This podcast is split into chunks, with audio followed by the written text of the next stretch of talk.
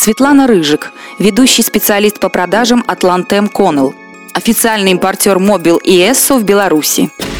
Секс и кекс на рабочем месте. История эта еще не закончилась, все еще в процессе. С 2002 года я работаю в 142-м отделении, которое занимается оптовой торговлей смазочными материалами. Помимо центрального офиса в Минске, у предприятия есть еще по небольшому офису и складу в каждом областном центре. В каждом областном офисе работают два человека. Менеджер по продажам, как правило, мужчина, и офис-менеджер – девушка – Сложилось так, что в Витебском офисе с 2006 года вместо мальчика работаю я.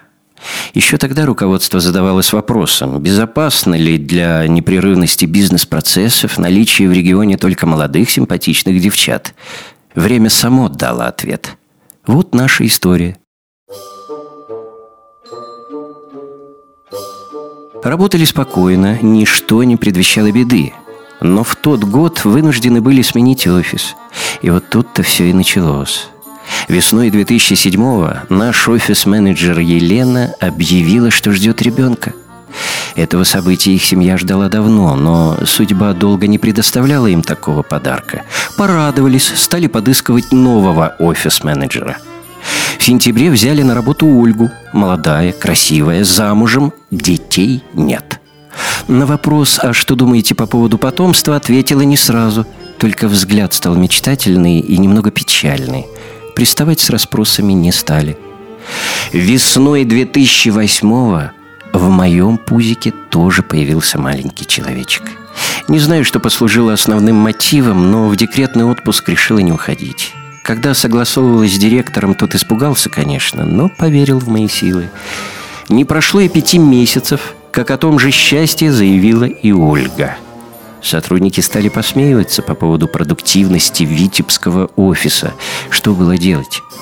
Попросили Лену. Она отдала сыночка в ясли в год и два месяца и вышла на работу, отпустив Ольгу в декретные. Это был январь 2009-го. А в июне Лена поделилась радостью, что в их семье вновь ожидается пополнение – Составляя докладную записку директору, хохотали до упаду и очень хотели посмотреть на его лицо в момент прочтения письма. Шутки по поводу производительности и закрепившемся в офисе неведомом вирусе переросли в анекдоты и предложение открыть новые направления в бизнесе. Думаю, центру ЭКО пришлось бы не сладко с такой конкуренцией. Но вернемся к нашей теме – Шутки были не очень веселые, потому как у меня четырехмесячный ребенок на руках. Ольга должна вот-вот родить.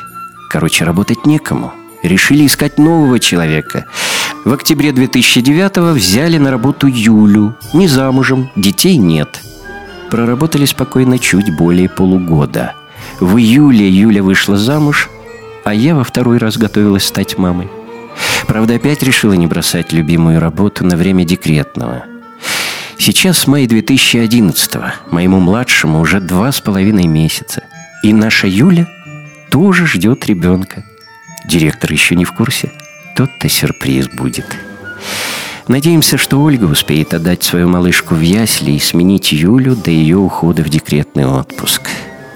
Итак, за неполных четыре года на двух рабочих местах Юлин малыш будет шестым – Вклад сотрудников холдинга в улучшение демографической ситуации неоспорим и достоин восхищения.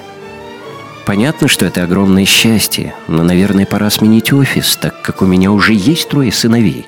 А с такими темпами не успеешь опомниться, как опять случится повод пойти посмотреть, как там дела в любимом роддоме. Thank you